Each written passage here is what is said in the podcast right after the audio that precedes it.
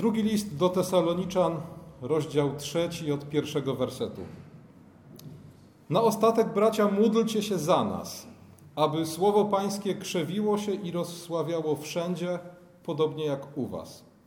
I abyśmy byli wybawieni od ludzi przewrotnych i złych, albowiem wiara nie jest rzeczą wszystkich. Apostoł Paweł był człowiekiem modlitwy. Dowiadujemy się o tym zarówno z drugiej części dziejów apostolskich, w której znajdujemy głównie opowieść o podróżach misyjnych apostoła Pawła, ale dowiadujemy się tego również z listów, które apostoł Paweł pisał. Dowiadujemy się, że Paweł modlił się często i w bardzo różnych sytuacjach. Najpierw w dziewiątym rozdziale dziejów apostolskich, po tym, kiedy Paweł spotkał Jezusa na drodze do Damaszku, oślepł i zatrzymał się w Damaszku, czytamy w dziewiątym rozdziale, dziesiątym wersecie, że żył tam, w tym mieście, pewien uczeń imieniem Ananiasz. I Pan powiedział do niego w widzeniu Ananiaszu, on zaś rzekł, oto ja, Panie. Pan zaś rzekł do niego, wstań i idź na ulicę prostą i zapytaj w domu Judy o Saula Starsu. Oto właśnie się modli. A więc widzimy, że Paweł tuż po tym swoim dramatycznym przeżyciu spotkania z Jezusem gdzieś zaszywa się na ulicy Prostej w Damaszku i co robi? Modli się. W szesnastym rozdziale dziejów apostolskich, kiedy Paweł i Sylas zostali uwięzieni, wtrąceni do więzienia w Efezie, czytamy w 25 wersecie, a około północy Paweł i Sylas modlili się i śpiewem wielbili Boga. Więźniowie zaś przysłuchiwali się im. A więc widzimy Pawła, który modli się w więzieniu. W 20 rozdziale dziejów apostolskich czytamy o tym, jak Paweł żegna się ze starszymi kościoła w Efezie, ze swoimi przyjaciółmi, z ludźmi, z którymi wiele przeżył, którzy byli dla niego, jak nie przymierzając, koledzy z wojska. I co tam czytamy? Czytamy, że kiedy już wypowiedział te swoje słowa pożegnania, wtedy padł na kolana swoje wraz z nimi wszystkimi i modlił się. Wiele jest takich momentów, w których widzimy Pawła, który się modli. A kiedy sięgniemy do jego listów, zobaczymy, że Paweł też często zapewnia swoich adresatów o tym, że się o nich modli. W liście do Rzymian, w pierwszym rozdziale, w dziewiątym wersecie czytamy: Świadkiem jest mi Bóg, któremu służę w duchu moim przez zwiastowanie Ewangelii Syna Jego, że nieustannie o Was pamiętam, zawsze w modlitwach moich. W liście do Efezjan, w pierwszym rozdziale, w szesnastym wersecie, to list do tych kolegów z wojska. Nie przestaję dziękować za Was i Was wspominać w moich modlitwach. W pierwszym liście do Tesaloniczan w trzecim rozdziale. We dnie i w nocy modlimy się bardzo gorliwie o to, aby nam dane było oglądać Wasze oblicze i dopełnić tego, czego brak Waszej wierze. W innych fragmentach Pawłowych listów widzimy, jak Paweł zachęca adresatów swoich listów do modlitwy. W liście do Rzymian, 12 rozdział, 12 werset. W nadziei bądźcie radośni, w ucisku cierpliwi, w modlitwie wytrwali. W liście do, Efe, do Filipian, w czwartym rozdziale, w szóstym wersecie. Nie troszczcie się o nic, ale we wszystkim, w modlitwie i w błaganiach z dziękczynieniem powierzcie prośby wasze Bogu. I kiedy zachęca apostoł Paweł adresatów swoich listów do modlitwy, czasem w bardzo konkretny sposób przypomina im, o czym powinni w modlitwie pamiętać. Na przykład w pierwszym liście do Tymoteusza, w drugim rozdziale, w pierwszym wersecie. To taki tekst na dziś, na dzień wyborów. Przede wszystkim więc napominam, aby zanosić błagania, modlitwy, prośby, dziękczynienia za wszystkich ludzi, za królów i za wszystkich przełożonych, abyśmy ciche i spokojne życie wiedli we wszelkiej pobożności i uczciwości. A więc pośród wszystkich innych spraw, o które winniśmy się modlić, apostoł Paweł szczególną uwagę zwraca uwagę, szczególną uwagę zwraca na to, abyśmy modlili się o tych, którzy sprawują władzę nad nami, niezależnie od tego, czy ich lubimy, czy ich nie lubimy. Nie sądzę, żeby apostoł Paweł był wielkim, a jakby to powiedzieć, sympatykiem Cezara, czy też ludzi, którzy w imieniu Cezara sprawowali władzę w Judei czy w Galilei. Mimo to zachęca, aby o nich się właśnie modlić. Po co? Po to, abyśmy mogli wieść życie ciche i spokojne. Modlić się o nich, aby oni, aby Bóg wlewał mądrość w ich serca, aby wlewał bojaźń Bożą, aby nie nastawali na naszą wolność, abyśmy mogli się cieszyć wolnością, pokojem, dostatkiem i wieść życie ciche i spokojne. A więc Paweł nie tylko zachęca do modlitwy w taki abstrakcyjny sposób, ale mówi też swoim adresatom, jak powinni się modlić. Najpierw mówi, że powinni przynosić Bogu swoje prośby pośród dziękczynienia. Potem mówi, że powinni modlić się o wszystkich ludzi, a w szczególności o tych, którzy sprawują władzę nad nami. Paweł był też człowiekiem, który miał okazję w swoim życiu doświadczyć mocy modlitwy. Czytamy o tym na przykład w Dziejach Apostolskich, w 28 rozdziale, gdzie pojawia się pewien człowiek, ojciec Publiusza, który leży w gorączce i choruje na czerwonkę. Paweł podchodzi do niego, modli się, a Bóg w odpowiedzi na modlitwę uzdrawia tego człowieka. Wiemy też, co stało się, kiedy w Efezie Paweł i Sylas uwięzieni modlili się i śpiewali pieśni, o czym już wcześniej wspominałem. Czytamy wtedy w 26 wersecie, że nagle powstało wielkie trzęsienie ziemi, także się zachwiały fundamenty więzienia i natychmiast otworzyły się wszystkie drzwi, a więzy wszystkich się rozwiązały. A więc Paweł się modli, Paweł zachęca do modlitwy, Paweł doświadcza mocy modlitwy i zapewnia innych o swojej modlitwie. Jest człowiekiem modlitwy. A ponieważ jest człowiekiem modlitwy, ponieważ poznał jej smak i jej moc, nie waha się też prosić adresatów swoich listów o to, aby modlili się o niego. W liście do Kolosan w czwartym rozdziale, w trzecim wersecie czytamy: Módlcie się zarazem i za nas, aby Bóg otworzył nam drzwi dla słowa w celu głoszenia tajemnicy Chrystusowej, z powodu której też jestem więźniem, abym ją obwieścił, jak powinienem. A więc Paweł jako misjonarz, jako posłany do zwiastowania Ewangelii modli się o dwie rzeczy. Czy prosi, aby adresaci jego listów modlili się o niego. Po pierwsze, aby Bóg otworzył mu drzwi.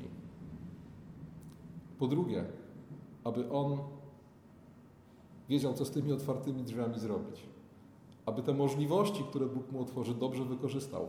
Aby kiedy już otworzy swoje usta, głosił Ewangelię taką, jaka jest, tak jak powinien, we właściwy sposób, we właściwym czasie, we właściwych słowach.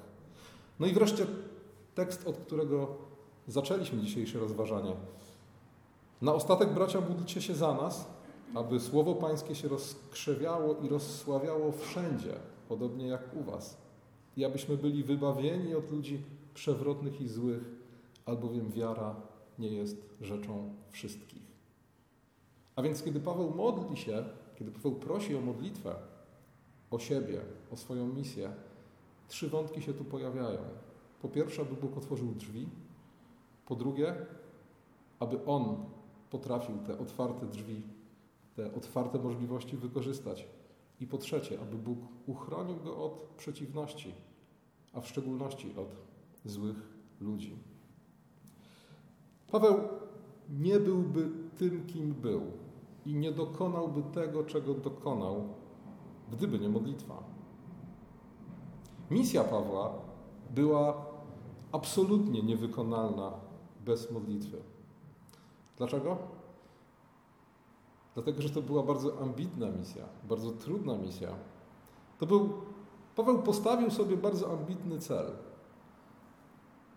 Iść na cały świat i wydobyć ten świat z jednej strony z mroków pogaństwa, w którym tkwiły narody, a z drugiej strony zwięzłów legalistycznego judaizmu, który na tym etapie swojej historii miał już niewiele wspólnego z wiarą Abrahama, Mojżesza i Dawida.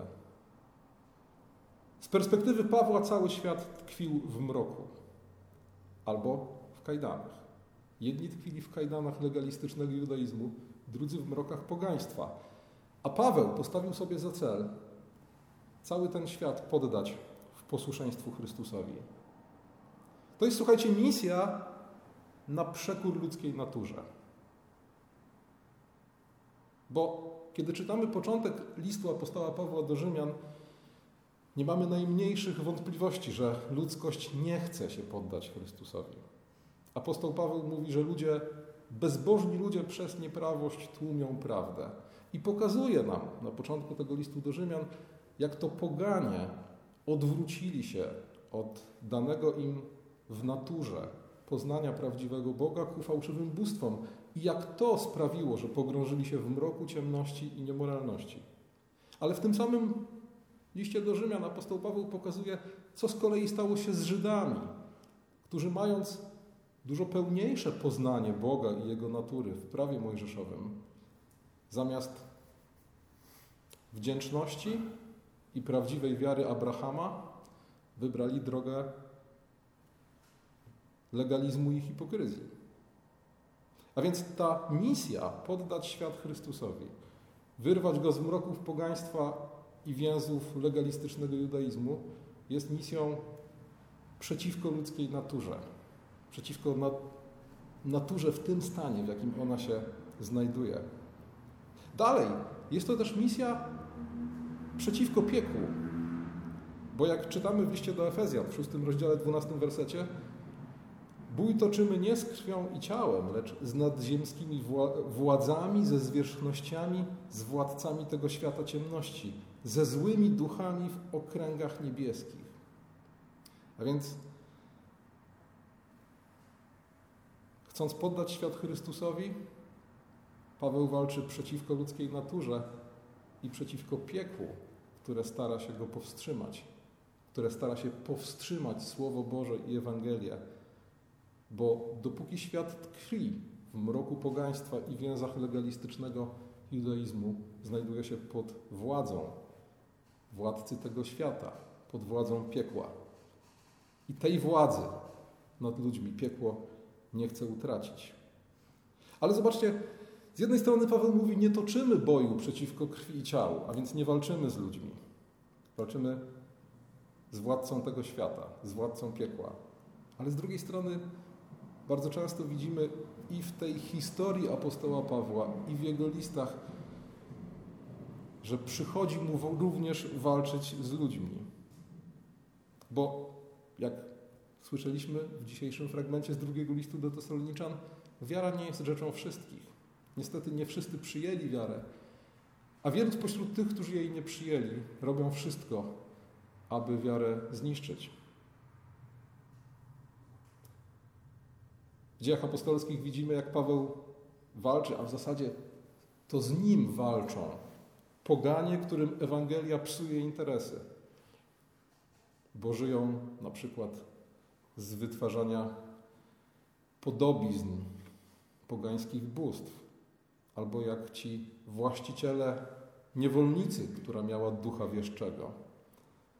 Tam Ewangelia psuje interesy, więc ludzie ci walczą przeciwko Ewangelii. I oczywiście w tym fizycznym wymiarze była to walka z tymi ludźmi, ale w tym duchowym wymiarze była to walka, jak mówi apostoł Paweł, nie z krwią i ciałem, ale z władcą ciemności. Ale nie tylko poganie walczą przeciwko Pawłowi i Ewangelii. Walczą przeciwko niemu też Żydzi, którzy na różne sposoby próbują go uciszyć, Próbują go zabić, uwięzić, fałszywie oskarżyć.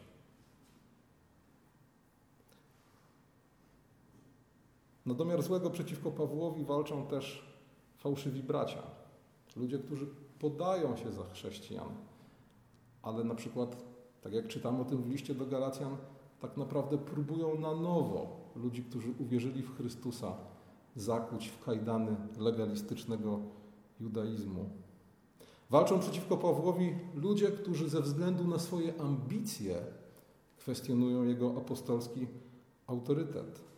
Zabiegając o własną pozycję jako przywódcy Kościoła, próbują umniejszyć znaczenie Pawła, jego autorytet, próbują go oczernić w oczach jego duchowych dzieci, którymi są adresaci jego listów.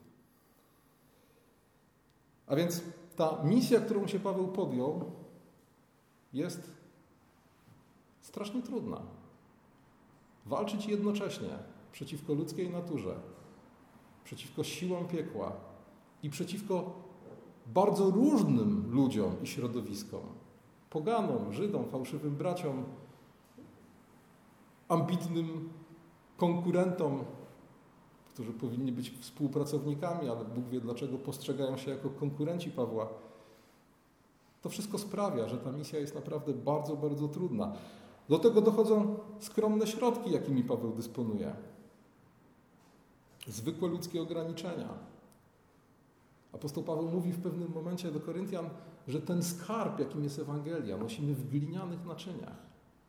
My jesteśmy takimi kruchymi, glinianymi naczyniami. W środku jest skarb, no ale naczynia są kruche i gliniane.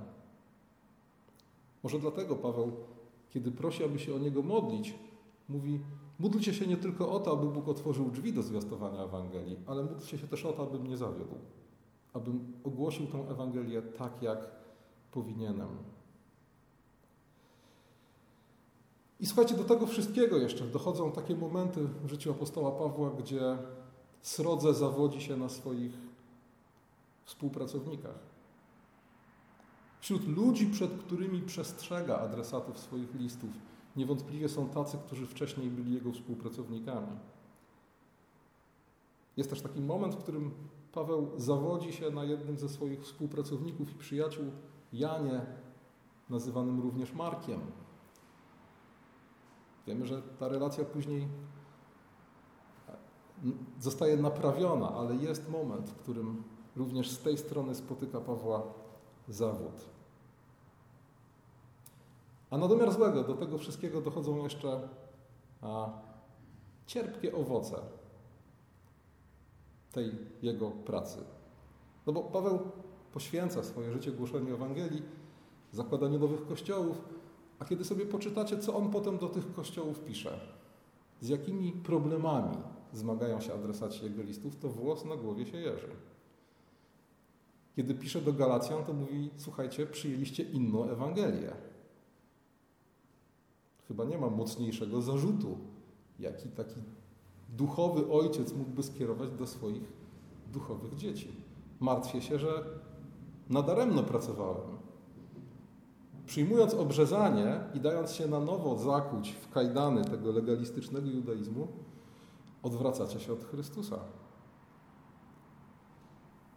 Kiedy pisze do Koryntian, to okazuje się, że w kościele w, Koryntian, w, w kościele w Koryncie mamy jakieś podejrzane duchowe praktyki, które są mieszanką chrześcijańskich charyzmatów i pogańskiego mistycyzmu bardzo głębokie podziały i niemoralność taka, o której, jak sam apostoł Paweł mówi, o czymś takim nie słyszano nawet między poganami. A kiedy pisze do Tesaloniczan, to okazuje się, że jego uczniowie w, kościołach, w kościele w Tesalonikach tak bardzo przejęli się powtórnym przyjściem Chrystusa, że przestali pracować, usiedli i czekają, aż Chrystus wróci. A to znaczy, że kompletnie nie zrozumieli tego przesłania, z którym Paweł do nich przyszedł.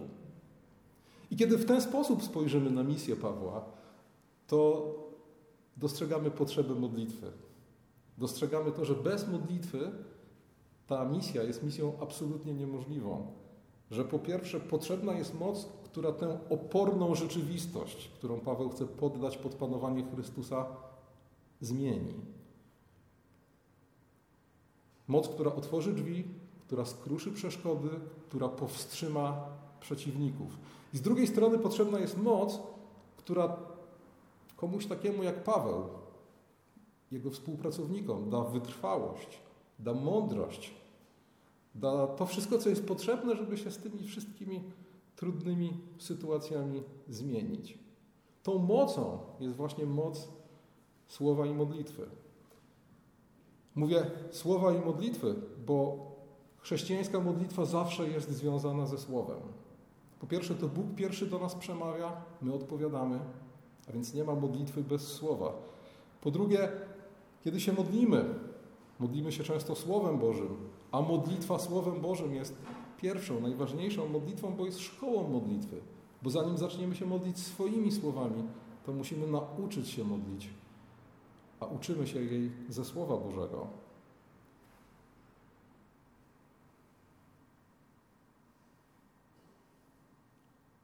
Modlitwa zmienia świat i modlitwa zmienia nas. Dla Pawła jest oczywiste, że ten świat może zostać poddany Chrystusowi tylko mocą Bożą i modli się o to, aby moc Boża poddała świat Chrystusowi.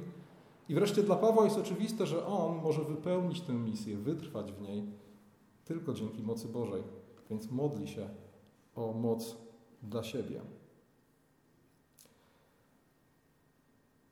Życie Pawła pokazuje, że stał się w pewnym sensie mistrzem modlitwy, czyli kimś, od kogo możemy się uczyć, czym jest modlitwa i w jaki sposób ona zmienia świat i zmienia nas. Czy potrzebujemy takich mistrzów modlitwy?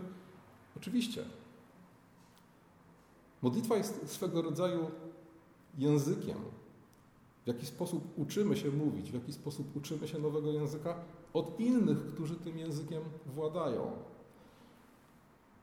Mówić uczymy się w ten sposób, że powtarzamy pierwsze słowa po rodzicach i oni są pierwszymi nauczycielami mowy dla nas, ale później przychodzą rodzeństwo, bliżsi, dalsi, krewni, znajomi. Każdy coś do tego naszego języka wnosi. Dlatego pierwszą i najważniejszą szkołą modlitwy jest Słowo Boże. Uczymy się mówić, powtarzając po naszym Ojcu. Dlatego tak ważne jest, aby nasza chrześcijańska modlitwa zawsze dokonywała się w kontekście słowa, była odpowiedzią na słowo.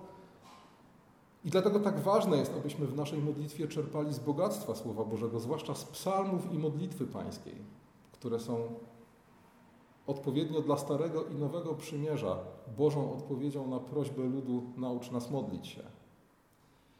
Ale słuchajcie, prędzej czy później zaczynamy powtarzać już nie tylko po rodzicach, ale też po naszym starszym rodzeństwie. I w pewnym sensie apostoł Paweł występuje tutaj w takiej roli, jako ten starszy brat, na którego patrząc, patrząc na to, jak się modli, o co się modli, o co prosi, kiedy prosi o modlitwie i o czym mówi, kiedy zapewnia innych o swojej modlitwie. Patrząc na to wszystko, możemy uczyć się, czym jest modlitwa. Mam takie osobiste doświadczenie z apostołem Pawłem i modlitwą, bo mam do dziś, nawet przy sobie w torbie, egzemplarz Biblii, który towarzyszy mi od 18 grudnia 1994 roku. Żeby było jeszcze ciekawiej, dostałem go dokładnie naprzeciwko w kaplicy Kościoła Baptystów w prezencie właśnie 18 grudnia 1994 roku. I krótko potem e, studiowałem sobie właśnie ten temat modlitwy u apostoła Pawła, zaznaczając sobie brązowym flamastrem wszystkie fragmenty w listach apostoła Pawła, w których Paweł pisze o modlitwie, a więc zachęca do modlitwy albo zapewnia adresatów swoich listów o modlitwie.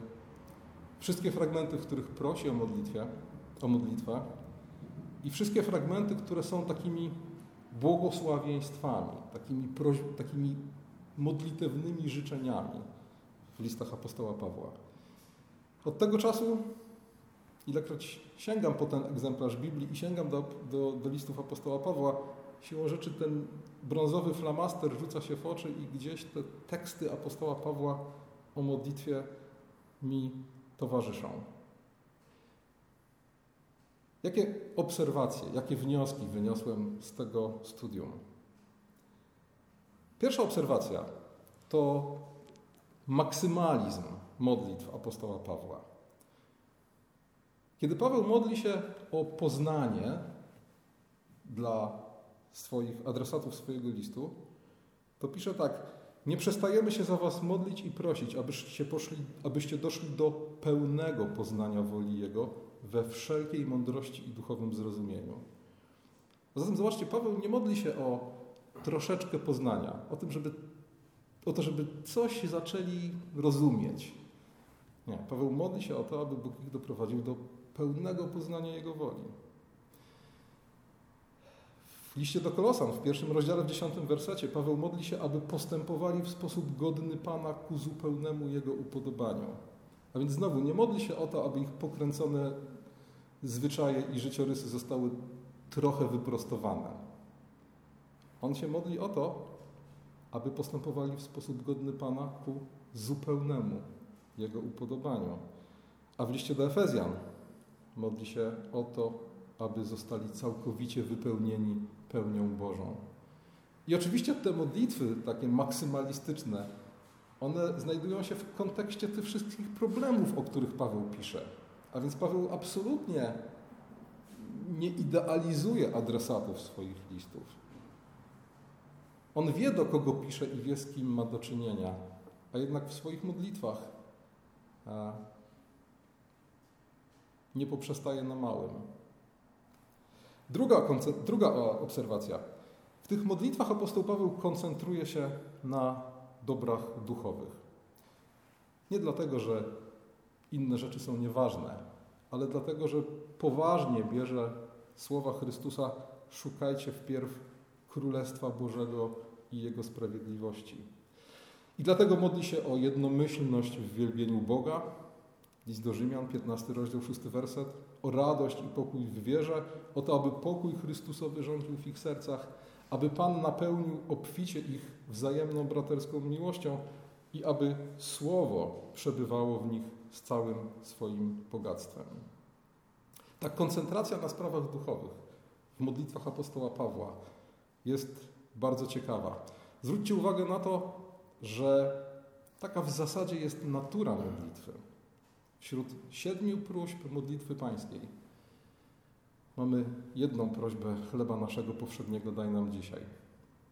Niestety często w naszej niedojrzałości zachowujemy się tak, jakby w odpowiedzi na prośbę naucz nas modlić się, Jezus odpowiedział módlcie się tak, chleba naszego powszedniego daj nam dzisiaj. Często jest tak, że w naszych modlitwach koncentrujemy się nie na tych dobrach duchowych, a na tych dobrach doczesnych.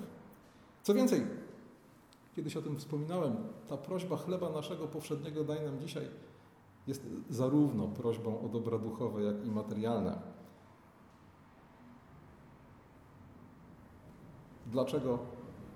Kiedyś już o tym mówiłem, kiedyś jeszcze o tym powiem, dzisiaj już ten wątek zostawmy. Ale do czego zmierzam? Dobra duchowa to jest to, o co powinniśmy w pierwszej kolejności zabiegać, ze świadomością, jak mówi Chrystus, że jeśli będziemy szukać Królestwa Bożego i Jego sprawiedliwości, inne rzeczy zostaną nam dodane. I słuchajcie,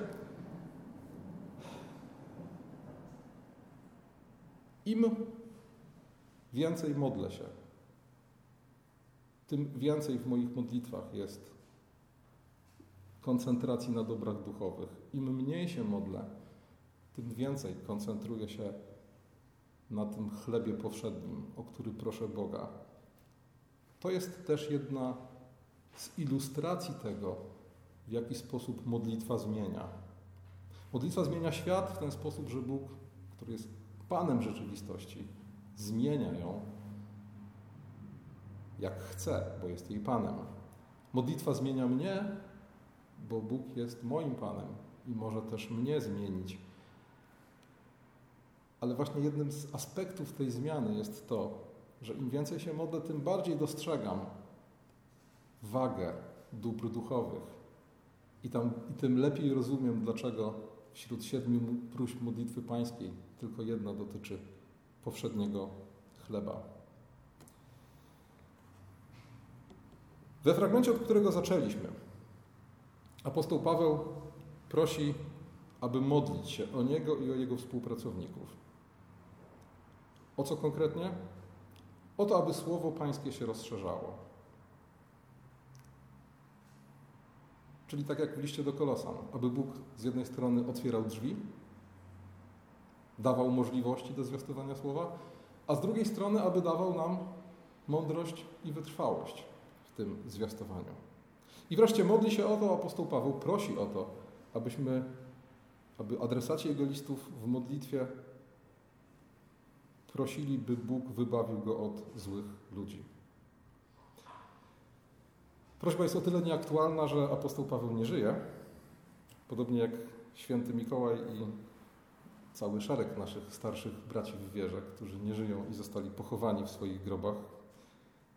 Ale z drugiej strony ta modlitwa jest, ta prośba jest o tyle aktualna, że są dzisiaj na świecie inni, którzy potrzebują tej samej modlitwy. Bo Kościół kontynuuje dzisiaj tę samą misję. Ten sam ambitny cel zmienić świat, wydobyć go z mroków pogaństwa, z kajdan legalizmu, bo tak jak w czasach Chrystusa legalistyczny judaizm nie miał już nic wspólnego z wiarą Abrahama, Mojżesza i Dawida, tak dzisiaj bardzo często chrześcijaństwo przestaje mieć cokolwiek wspólnego z samym Chrystusem. A więc naszą misją jest zmienić świat na przekór ludzkiej naturze, na przekór piekłu, walcząc też z ludźmi, chcąc nie chcąc, mając do dyspozycji skromne środki i walcząc ze zwykłymi ludzkimi ograniczeniami, niosąc skarb w glinianych naczyniach. Nadal ludzie, którzy głoszą Ewangelię, zmagają się z tym, że zawodzą ich współpracownicy, że dochodzi do różnego rodzaju konfliktów, że ludzie, którzy mienią się chrześcijanami, często występują bez powodu przeciwko tym, którzy głoszą Ewangelię. Dalej zmagamy się z tymi cierpkimi owocami, gdzie okazuje się, że ludzie, którzy nawracają się do Chrystusa, kościoły, które powstają, nie wyglądają tak, jakbyśmy chcieli i nie żyją tak, jakbyśmy to sobie wyobrażali, nawet jeśli nasze wyobrażenia są jak najbardziej słuszne i zgodne ze Słowem Bożym. I dlatego cały czas potrzeba mocy, która tę oporną rzeczywistość zmieni i która tych, którzy idą i głoszą Ewangelię, uzdolni do tego, aby tę misję kontynuować. Dlatego chociaż apostoł Paweł nie żyje w ciele, bo wierzymy, że ogląda oblicze Boga w niebie i oczekuje tam na dzień zmartwychwstania, to módlmy się o tych wszystkich ludzi na świecie, których znamy i których nie znamy, którzy tak jak Paweł oddali swoje życie głoszeniu Ewangelii. Módlmy się, aby Słowo Pańskie się rozkrzewiało, aby Bóg otwierał im możliwości, aby uzdalniał ich do tego, by te możliwości dobrze wykorzystywali aby wy, wybawił ich od ludzi złych i przewrotnych, bo jak apostoł Paweł mówi, wiara nie jest rzeczą wszystkich. I słuchajcie, módlmy się w tym kontekście nie tylko o etatowych misjonarzy, o tych, którzy całe swoje życie poświęcili głoszeniu Ewangelii, ale módlmy się o siebie nawzajem, bo każdy z nas poprzez świadectwo o Chrystusie, tam gdzie jest, powołany jest do udziału w tej misji poddawania świata w posłuszeństwo Chrystusowi. To od mojego codziennego stylu życia, od mojego codziennego świadectwa, które daję o Chrystusie, też zależy, czy Słowo Pańskie się będzie rozkrzewiało. To przede mną też Bóg tu i ówdzie otwiera drzwi, w które mogę wejść i zwiastować Ewangelię. I dobrze byłoby, żebym to zrobił tak, jak powinienem, żebym w tej sytuacji nie zawiódł. A więc nie tylko o wielkich misjonarzy, nie tylko o pastorów, ale o siebie nawzajem módlmy się, aby dzięki naszemu świadectwu Słowo Pańskie się rozkrzewiało i aby Bóg wybawił nas od złych ludzi, bo wiara nie jest rzeczą wszystkich, jak mówi apostoł Paweł. Amen.